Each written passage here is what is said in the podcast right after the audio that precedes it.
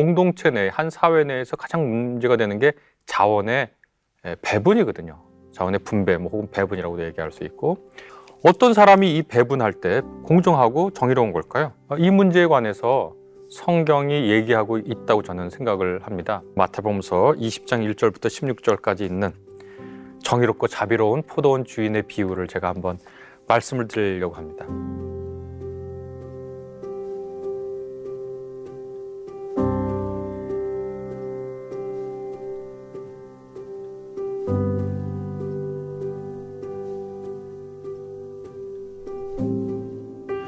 공정이라고 하는 말은 사실은 굉장히 보수적인 이야기입니다. 왜 그러냐면 이렇습니다. 제가 예전에 우리 잘잘법에서 크리스천은 누구에게 투표해야 하나요?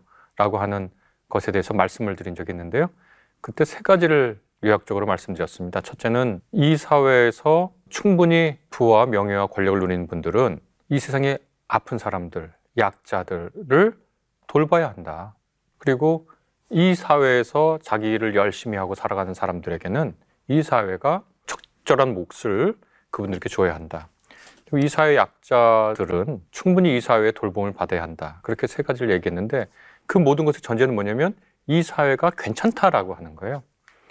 그러니까 우리 세계의 역사를 보면 1990년 초반에 90년대 초반에 아, 소련 동구권 공산주의가 무너지기 전까지 20세기는 어떤 시대였냐면 자본주의와 공산주의, 민주주의와 사회주의 사이에 일정한 대립이 있었던 시절이거든요. 그때는 우리나라에 있던 젊은이들이 무엇을 문제 삼았냐면 체제가 옳은가?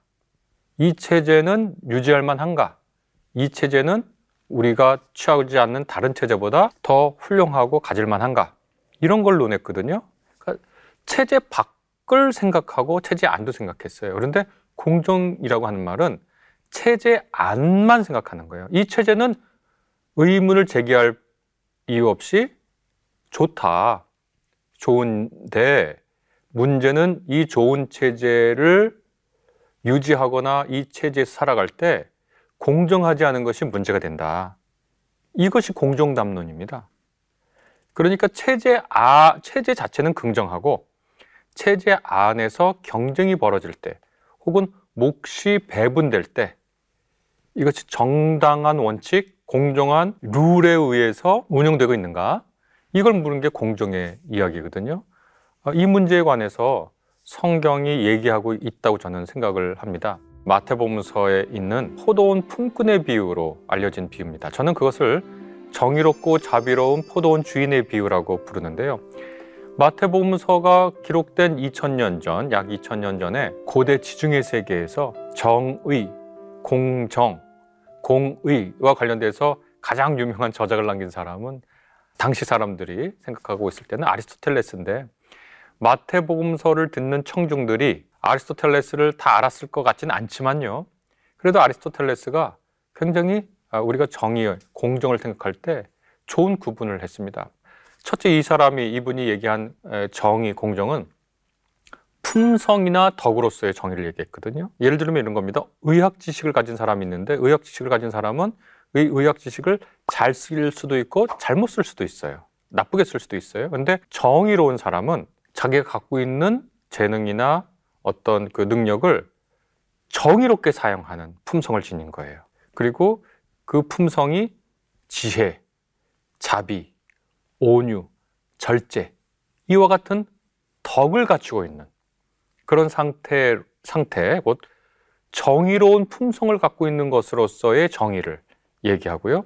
다른 하나는 준법으로서의 정의를 얘기하거든요. 법이라고 하는 것이 오늘날 사회에서는 특별히 공공의 이익과 개인의 권리를 보호해 주는 데 목적이 있으니까 그 법을 잘 지킨다고 하는 것은 사실 정의로운 거죠. 공공의 목적과 개인의 권리, 개인의 행복을 정한 규칙, 그 룰에 입각해 있으니까 그것은 정의로운 사람이라고 할 수 있습니다. 그리고 아리스토텔레스가 또 말한 게 뭐냐면, 그러니까 하나는 준법으로서의 정의, 하나는 품성, 덕으로서의 정의 얘기하고 또 하나는 뭐냐면 공동체 내, 한 사회 내에서 가장 문제가 되는 게 자원의 배분이거든요. 자원의 분배, 뭐 혹은 배분이라고도 얘기할 수 있고 이때 우리가 말한 공정의 담론이 들어오기 시작합니다. 어떤 사람이 이 배분할 때 공정하고 정의로운 걸까요? 그것은 누군가 그 사람의 가치에 따라 그의 몫을 갖는 거예요. 누군가 기여를 많이 했으면 혹은 신분 사회라면 누가 어떤 신분이라면 그 신분에 따라 신분 사회에서는 오늘날 같은 능력주의 자본주의 사회에서는 아, 능력에 따라 뭐 자본주의 사회에서는 자본에 따라 투자한 거에 따라 그 몫을 가지고 가 정당한 몫을 가져가면 그것은 이제 분배적 정의가 실행됐다고 얘기하고 시정적 정의라고 있는데 이건 시정적 정의라고 하는 것은 어떤 거냐면 아, 자발적 거래나 비자발적 거래 그러니까 뭐 예를 들면 자발적 거래는 뭐 판매, 구매, 뭐 저당 이런 거 있고 비자발적 행위는 뭐 절도, 유괴 뭐 이런 거 사기 이런 것들이 있는데 여기서 발생한 불공정을 시정해서 본래의 균형을 되찾아 주는 게 이제 시정적 정의라고 하거든요. 그런데 이 아리스토텔레스가 그런 걸 쭉 말한 후에 에피에이케이아라고 하는 공정성 혹은 형평성으로 번역할 수 있는 단어를 말합니다. 이건 뭐냐면 법을 문자적으로 해석하는 이른바 문자적 정의를 교정하고 넘어서는 근원적 공정성을 뜻합니다. 사실 법은 아주 그 일반적인 진술이기 때문에 구체적인 상황에서 그것이 어떻게 적용될지 논란이 많을 수밖에 없고 그래서 이제 변호사, 검사, 판사들이 있는 거 아니겠습니까? 그런데 이 FAK야는 아, 이러한 법 해석과 적용에 핵심적으로 무엇이 근원적으로 공정한가, 무엇이 형평에 맞는가를 논하는 그런 원리인데요. 거기서 제가 볼 제가 어, 아리스토텔레스의 글을 읽으면서 인상적인 구절이 있습니다. 이런 겁니다. 자신의 권리를 과도하게 주장하지 않고 도리어 법이 자기를 지지하더라도 더 적은 몫을 받는 데에 만족하는 사람은 공정하다. 이렇게 얘기하거든요. 그러니까 제가 전 잘잘법에서 얘기했던 거, 한 사회에 누구에게 투표해야 되는가? 그 사회에 더 많은 몫을 가질 수 있는 사람이라도 더 적은 몫을 받는데 만족하는 사람, 그런 것, 그런 정책을 펴는 사람에게 투표합시다라고 얘기하는 것은 아리스토텔레스가 말한 LPAK야. 그런 사람이 공정하고 정의롭다고 정말 2000년도 더 전에 공동체를 깊이 고민한 아리스토텔레스가 얘기한 거거든요.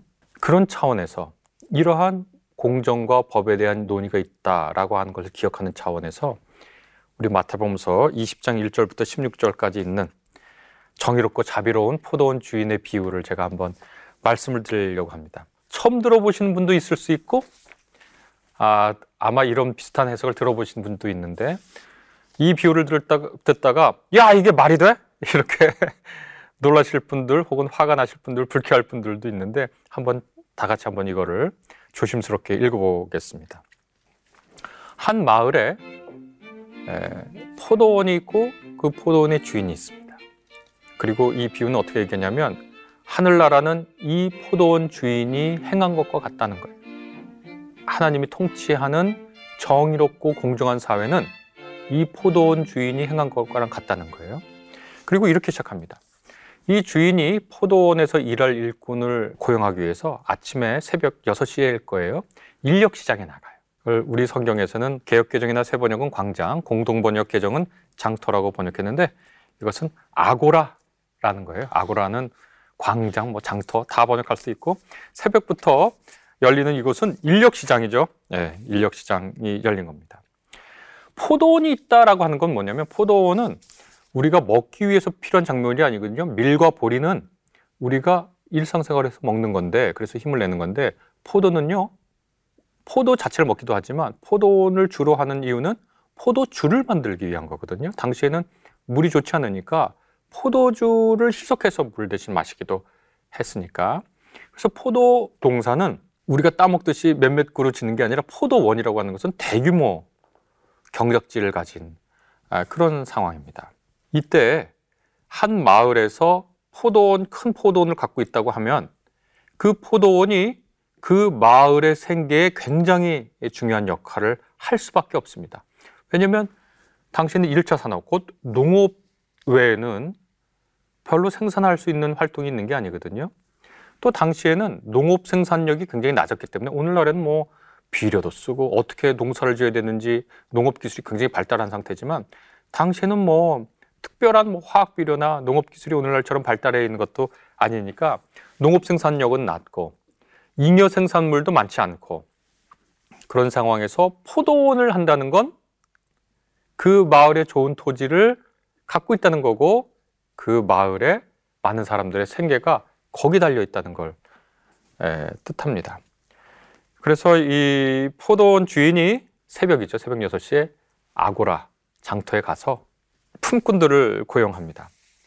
한 데나리온 일당을 약속하고 고용해요. 새벽 6시에. 한 데나리온은 법이 정한 노동자 하루 품 싸기예요.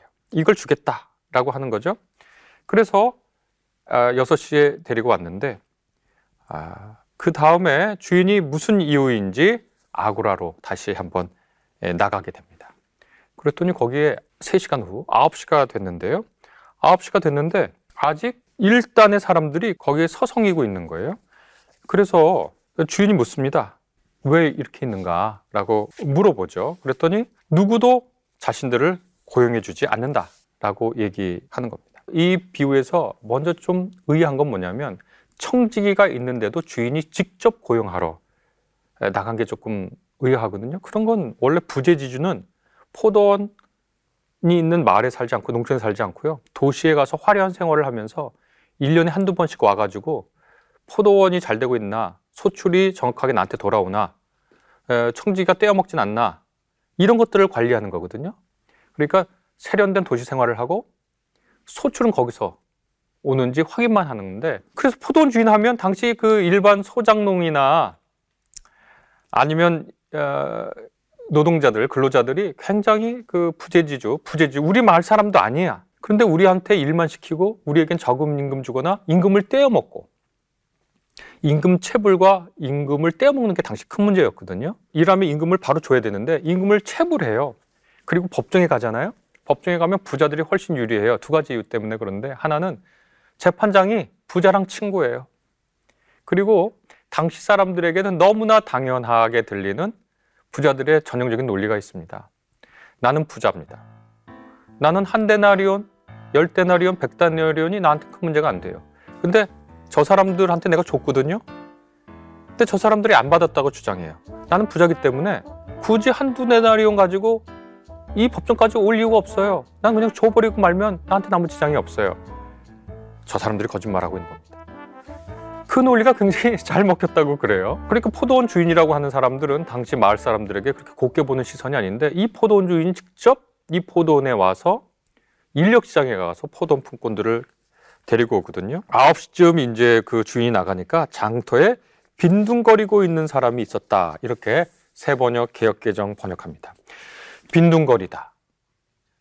공동 번역 개정은 이 본문을 어떻게 해석하냐면 할 일 없이 서 있는 사람들이라고 번역을 했는데 이 부분에 관한 한 저는 공동 번역 개정의 번역이 더 적절하다고 생각합니다. 그리스어 아르고스는 게으르다, 쓸모없다를 뜻하기도 하지만 아, 이것은 일이 없어서 일하고 있지 않는 곧 부직의 상태를 의미하기도 합니다.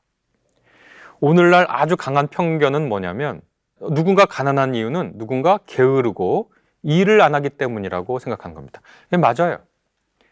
오늘날 상황에서도 게으르고 일하기를 싫어하는 사람은 가난하게 살 수밖에 없어요. 그러나 누군가가 가난하다고 해서 그것이 곧 게으르고 어, 또 부책임한 사람만은 아니거든요. 누가 아주 멋진 말을 했는데 어떤 한 부자가 이 세상에서 부자이고 부유하게 산다고 하는 것은 아침부터 저녁까지 열심히 의뢰한다는 걸 의미한다. 그렇게 얘기하니까 그 말을 들은 한 대답 한 분이 대답을 어떻게 하냐면 그러면 아프리카에 사는 여인들은 모두 다 백만장자일 것이다.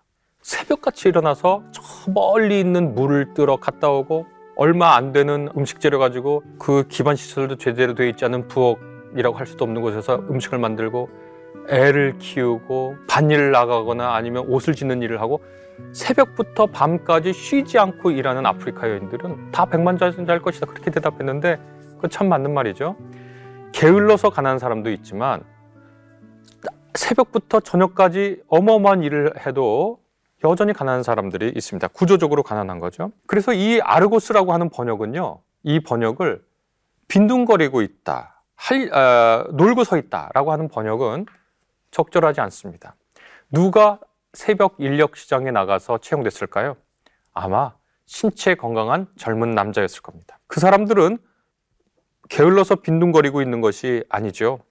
할 일이 없어서 누구도 고용해 주지 않아서 그냥 서 있는 상태일 수 있습니다. 왜냐하면 당시에 그 이른바 취업률, 오늘날로 말하면 취업률, 실업률, 실업률은 엄청나게 높았고 포도원 수확철이나 일거리가 오는 거예요. 예수님도 일, 요즘 뭐 어떤 예전의 용어 하면 일용 잡금 노동자였다 이렇게 말씀하는 분들이 있는데 적절한 얘기입니다. 그렇게 일거리가 많은 사회가 아니죠. 6시에 모든 사람들이 거의 일하러 가고 9시에 남은 사람들은 어떤 생각을 하고 있을까요? 그들은 집에 돌아갔을 때 반갑게 맞아줄 자식의 얼굴과 오늘도 내가 일을 못하면 어떤 일이 생기지 생각한 거겠죠. 그런데 그 아들, 자, 아들이, 딸이 자기 아버지 왔다고 기쁘게 반기지만 아버지 손에 아무것도 들려있지 않으면 오늘도 줄인 배를 자고 쥐고 자야 되는구나.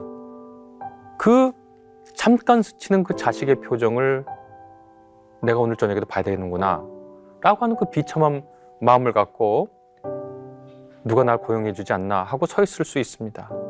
구걸하기에는 정상적인 몸이고요. 누군가 고용하려고 볼 때는 탐탁치 않은 몸을 가진 이 몸뚱아리 하나밖에 없는 사람이 고용되지 않아서 할 일 없이 서 있는 거죠. 그때 9시에 나가서 장터를 본 그 주인이 그 사람들에게 얘기합니다.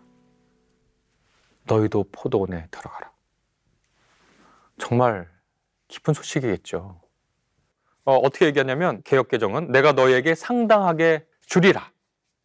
그리고 세 번역은 적당한 품삯을 주겠어. 공동 번역 개정은 그러면 일한 만큼 품삯을 주겠어. 이렇게 했거든요. 적당한, 상당한, 일한 만큼의 품삯. 요게 뭘 뜻할까요? 요게 헬라어로, 아, 그리스어로 보면 디카이오스라는 말인데 바로 정의롭다는 겁니다. 그래서 이걸 약간 지극하면 당신들도 여러분도 포도원 가서 일하세요. 그러면 내가 공정한 품삯을 주겠습니다. 그런 뜻이에요. 그럼 독자들은 궁금하게 됩니다. 새벽 6시부터 일한 사람들에게는 한 데나리온을 약속했습니다. 그러면 그보다 3시간 이후에 와서 일한 사람들에게 공정한 품삯은 얼마일까요? 궁금하잖아요. 그리고 이제 오전 9시에 나갔는데 이후에 주인이 다시 아고라에 나가 보니까 12시, 오후 3시에 계속 아직 고용되지 않은 상태로 있는 사람들이 있는 겁니다. 6절에 그러니까 주인이 또 질문하는데 너희는 어찌하여 종일토록 놀고 여기 서 있느냐 이렇게 얘기하거든요. 개혁개정은 세번역도 당신들은 온종일 이렇게 하는 일 없이 빈둥거리고 있어. 공동번역 개정도 여기서는 그렇게 번역하는데 제가 아까 말씀드린 것처럼 아르고스라고 하는 그 단어는 무직의 상태, 고용되지 않는 상태예요. 여러분 한번 생각해 보세요. 왜 성인 남자가 12시, 3시, 5시에, 오후 5시에 거기서 빈둥거리면 놀고 있어요. 놀고 있는 게 아닙니다. 오후 5시까지 그들이 그렇게 있는데 포도원 주인이 거기 가서 얘기를 해요. 너희도 포도원에 들어가서 얘기해라. 들어가서 일해라. 그리고 9시에 고용된 사람한테 똑같은 얘기예요. 내가 너희에게 디카이오스 공정한 품삯을 주겠다. 적절한 품삯을 주겠다 그렇게 얘기합니다. 오후 5시까지 일거리를 못 얻어서 못 얻어서 아, 아, 아, 아 고라에 있었던 그 사람의 심정 한번 생각해 보면 어떨까요? 어제 저녁도 굶고 잔 아이들 얼굴도 떠올 거고 몸이 성치 못해 어머니의 기침, 어머니가 계속 기침하는 그 기침 소리가 귀에 맴돌 텐데 조바심 내다가 나 오늘도 어, 고용 못 되나 조바심 내다가 어느덧 익숙한 절망과 체념에 고개 숙이고 있는 그 사람에게 포도원 주인이 가서 얘기하는 거잖아요. 너도 포도원에 들어가라. 가서 일해라. 내가 공정한 품삯을 주겠다. 이제 6시, 오후 6시 되면 다 일이 끝나거든요. 어떤 사람은 12시간 일했고 어떤 사람은 1시간 일했습니다. 공정한 품삯이 무엇일까? 이 주인이 이상한 행동을 해요. 청지기를 이제 드디어 불러서 뭘 하냐면 늦게 온 사람부터 품삯을 주라는 거예요. 그리고 맨 처음에 한 시간 일한 사람이 받은 품삯이 뭐냐면 한 데나리온이었습니다. 너무 기뻤겠죠. 너무 기뻤겠죠. 그 다음에 온 사람한테 3시에 온 사람한테도 한 데나리온을 줬습니다. 거기까지는 그럴 수 있다고 생각하는데 정오, 그러니까 오후 12시에 온 사람, 9시에 오전 9시에 온 사람, 오, 새벽 6시에 온 사람은 한 데나리온을 받는 걸 보고 그 사람들이 무슨 기대를 했을까요? 어? 야, 이 주인 대단한데 나한테 더 줄래는 모양이야? 라고 기대를 잔뜩 했겠죠? 그런데 오후 12시에 온 사람도 한 데나리온,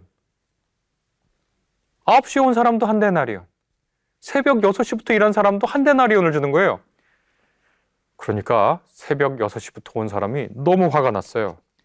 그리고 뭐라 그러냐면 새벽부터 일한 우리를 저 사람하고 한 시간 일한 사람하고 같이 같은 임금을 줍니까? 이것은 불공정한 게 아닌가라고 이의를 제기합니다. 사실 주인이 되게 웃긴 일을 했는데 왜냐하면 처음부터 온 사람들한테부터 임금을 줬다고 생각해 보세요. 처음 온 사람한테 한 데나리온 줘요. 그러면 아 기쁠 거 아니에요? 당신들 돌아가시오. 그 다음에 9시에 온 사람들 한 데나리온 줘요. 그러면 되게 기쁠 거 아니에요? 야, 당신 돌아가시오. 12시에 온 사람 한 데나리온 더 기쁠 거 아니에요? 그러다가 오후 5시에 온 사람에게까지 한 데나리온 주면 모든 사람이 고개 숙이면서 고맙습니다, 주인님, 고맙습니다, 주인님, 고맙습니다 하면서 기쁨의 자리가 됐을 텐데 거꾸로 역산해서 주니까 원망이 점점 큰 상황이 됐는데 주인은 왜 그랬을까요? 그것이 자기의 공정이 무엇인지를 보여주려고 하는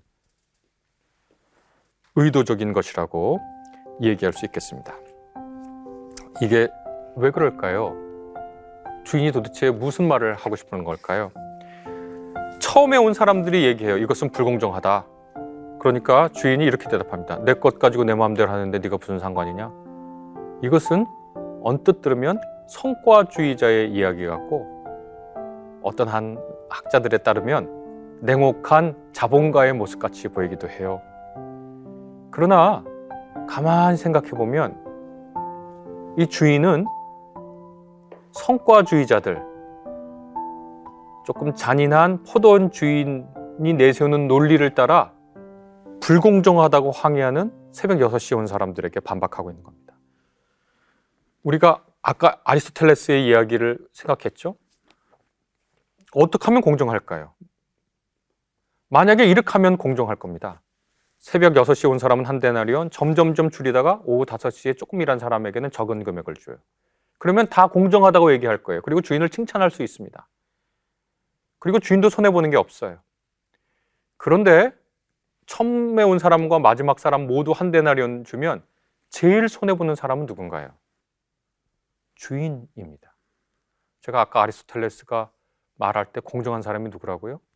법적으로 자기가 더 가질 수 있지만 자기 것을 적은 몫으로 만족하는 사람이 공정한 사람, 근원적으로 공정을 실행한 사람이라고 얘기를 했습니다.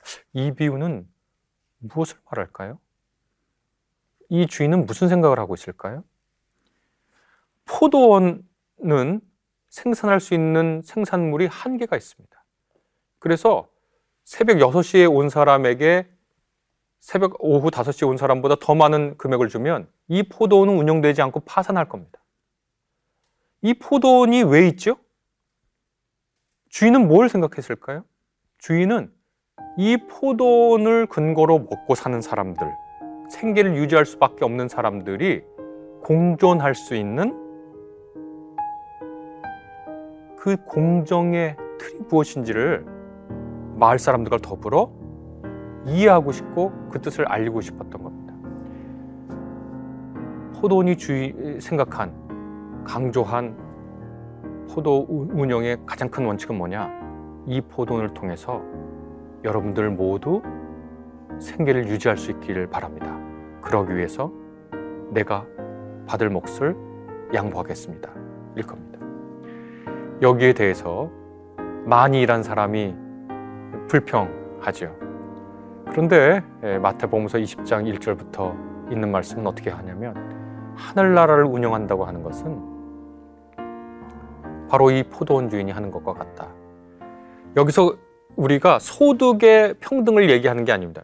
아, 교수님 이것은 그러면 성경은 공산주의를 지지한다는 건가요? 아닙니다. 어떤 분들은 어, 자본주의식으로 읽고 어떤 분들은 성경은 공산주의를 지지해 이렇게 얘기하는 양극단은 모두 이 비유를 잘못 읽고 있는, 읽고 있는 겁니다. 여기서 중요한 것은 뭐냐면 우리가 경제 활동을 한다는 게 무엇인가? 한 사회가 경제 활동을 한다는 게 무엇인가? 한 국가가 경제 활동을 한다는 게 무엇인가? 이 지구 전체가 경제 활동을 한, 한다는 것은 무엇인가를 묻는 겁니다. 모든 사람의 소득이 동등해야 한다? 능력에 따라 일하고 필요에 따라 배분해야 한다라고 하는 공산주의를 얘기하는 게 아닙니다. 이 비유가 통념을 깨뜨리면서 우리에게 전해주는 바는 뭐냐면 경제 활동한다는 게 무엇인가? 인간답게 사는 삶을 유지하는 것이 우리 사회가 우리 국가가 목표로 하는 경제 활동의 최종 목표라는 것을 우리에게 얘기해 주고 있는 거거든요. 우리 사회는 뭘 얘기하죠? 효율을 얘기합니다. 극단적인 생산성의 증가를 얘기합니다. 그러면서 어떻게 됐죠? 극심한 빈부격차, 그 다음에 되돌이킬 수 있을까? 지금도 걱정하고 있는 기후위기, 이런 것들 통해서 오는 사회의 양극화, 정치적 양극화, 사회적 양극화, 지금 기후위기 때문에 벌어지는 재앙이 사회 취약계층에게 더 큰 재앙으로 돌아가는 현실 등등이죠. 이 비유가 우리에게 얘기하는 것은 소득을 공정하게 1대1대1로 나누라는 것이 아니라 우리는 무엇 때문에 경제 활동을 하는가를 묻는 겁니다.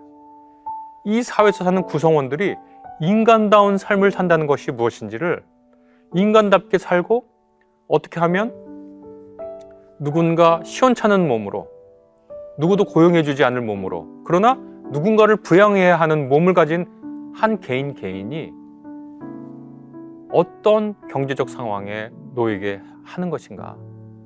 LPAK야? 근원적인 공정성이란 무엇인가를 우리에게 도전적으로 묻고 있는 그런 비유라고 할 수 있겠죠. 포도원 주인의 언행이 바로 하늘나라와 같다. 그것은 뭐냐면 이 포도원에 의지해 있는 마을 사람들은 이 포도원을 통해서 최소한의 인간다운 삶을 꾸릴 수 있어야 한다. 라는 것이죠. 오늘 우리 사회의 젊은이들이, 특별히 젊은이들이 공정을 얘기합니다. 무엇을 위한 공정인가요? 이 사회에 거대한 불을 두고 공정한 룰을 지켜라. 그러면 능력에 따라 그것을 성취해서 나는 누리고 너는 뭐 공정한 룰이 시행됐는데 게으르거나 뭐 재능이 없거나 해서 그걸 자원을 못 가져가면 그건 뭐 어쩔 수 없는 일 아니냐. 근데 이 공정한 룰 자체를 어기는 건 내가 용서할 수 없다. 이런 생각이라면 우리가 좀 더 큰 이야기를 성경의 빛 아래서 불어야 됩니다. 정말 근원적인 공정이란 뭐냐? 우리는 왜 경제 활동을 하느냐? 이 사회적 자원은 누구를 위한 것인가? 이런 것들을 묻는 것이 마태복음서 20장에 있는 하나님의 말씀이다. 라고 말씀드리겠습니다. 어, 이 그림을 그린 여러 그 작품들이 있는데 부다페스트 어, 미술관에 있는 거기 보면 17세기 중엽에 그린 그림인데 아주 바로크 풍으로 그렸습니다. 왼편에 보면 오른손으로 농기구를 들고 자신이 받은 한 데나리온이 부당하며 따지는 노동자도 있고요. 그는 왼손에 자신이 하루 품삯으로 받은 한 데나리온을 들고 공정을 요구하죠. 오른편에는 그 노동자의 공정 요구에 맞서 자신의 가슴에 손을 대며 말하는 주인이 있습니다. 이게 내 뜻이다. 이 포도원을 통해서 모두 살아야 된다. 포도를 운영하는 내 이유가 뭐냐? 여기 있는 사람들이 비록 이제 몸이 성치 않아도 한 시간밖에 일할 수 없는 몸을 갖고 있어도 이 포도원을 통해서 살아야 된다. 이렇게 말하는 주인의 진심을 얘기하는 거죠. 주인 기준으로 왼쪽에는 청지기가 품삯을 나누고 나눠주고 있고 그 장면 바로 아래 한 부부가 한 데나리온을 받고 기뻐합니다. 그 현장을 보면 누군가는 슬퍼하는데 누군가는 화를 내는데 사실 한 데나리온을 받은 사람이라고 해서 불공정하다고 얘기할 수는 없거든요. 왜냐하면 노동자 하루 품삯이고 그걸 약속하고 간 거긴 하니까요. 이 젊은 아내는 젖을 떼지 못한 아이를 낳고 한방 웃음을 져요. 이 사람이 12시에 왔는지 오후 3시에 왔는지 5시에 왔는지는 모르지만 이 젊은 부부가 이렇게 활짝 웃는 거 보면 젖이 잘 안 나오는 이 엄마가 이제 먹고 아이를 먹일 수 있는 젖을 내릴 수 있겠구나. 젊은 부부가 환하게 웃고 있는 그 장면이 있습니다. 화면 중앙 아래에 두 아이는 이 상황에 덩달아 신나 있고요. 항의하는 노동자 바로 앞에는 무릎을 꿇고 자신이 받은 한 데나리온에 놀라는 여인이 있습니다. 왜 놀랄까요? 아, 한, 내가 이것밖에 일을 안 했는데 나에게 한 데나리온을 준다는 건 뭘 의미할까? 이 사람의 삶도 바뀌지 않겠어요? 고용주가 쓰기에 부족한 몸인데 이 몸에게도 한 데나리온을 살라고 준다면 나는 다른 사람을 어떻게 대해야 되는가? 그런 이제 각성이 찾아오지 않겠습니까? 그 사람만이 아닙니다. 하, 화면 왼편 아래 한 남성이 무릎을 꿇고 공손히 한 데나리온을 손에 쥐고 있습니다. 바로 앞에 있는 서 있는 남성은 오른손으로 왼팔을 붙들고 있는데 그의 왼손이 보이지 않아요. 아마 장애를 가진 사람인지도 모르겠습니다. 품삯이 지불되는 집안과 달리 빛이 비치는 집 밖에는 이와 관련된 소문이 났는지 한 젊은 남자가 젊은 여인에게 이 소식을 들떠서 알리는 장면이 있습니다. 그래서 우리가 이 비유를 생각할 때 이 화가처럼 거기서 어떤 일들이 어떻게 발생했는지 생각해 보면 어떨까? 그러니까 포도원과 포도원 주인을 고용주라고만 생각하지 말고 포도원과 포도원 주인은 그 마을 생태계, 경제 생태계의 생, 아, 생산 수단인 밭과 땅과 그것을 운영하는 책임자로 정부 책임자라고 생각해 보면 어떨, 어떻겠습니까? 비유는 원래 과장을 통해서 이 뜻을 알려주는 거거든요. 예를 들면 뭐 어, 예수님이 하신 말씀 중에 부자가 하늘나라 들어가는 건 낙타가 바늘길 통과하는 것보다 어렵다. 과장이잖아요. 왜 너는 다른 사람에 있는 티는 발견하면서 티눈은 티끌은 발견하면서 내 눈에 있는 들보는 발견하지 못. 사람 눈에 어떻게 들보가 들어갑니까? 근데 과장을 통해서 전하고자 하는 뜻을 얘기하시죠. 이 비유도 마찬가지입니다. 과장된 부분이 있는데 이 과장이 뭘 말하고 싶어 하는지를 이해해야지 비유를 이해하면 비유를 보면서 다 똑같이 한 대나리 부당해 이렇게 얘기하는 게 아니라 이 비유가 도대체 뭘 말하고 있는가 그래서 어떤 자기가 알고 있는 이념의 이 비유를 끼워 맞추지 말고 비유의 근원적인 메시지를 포착해라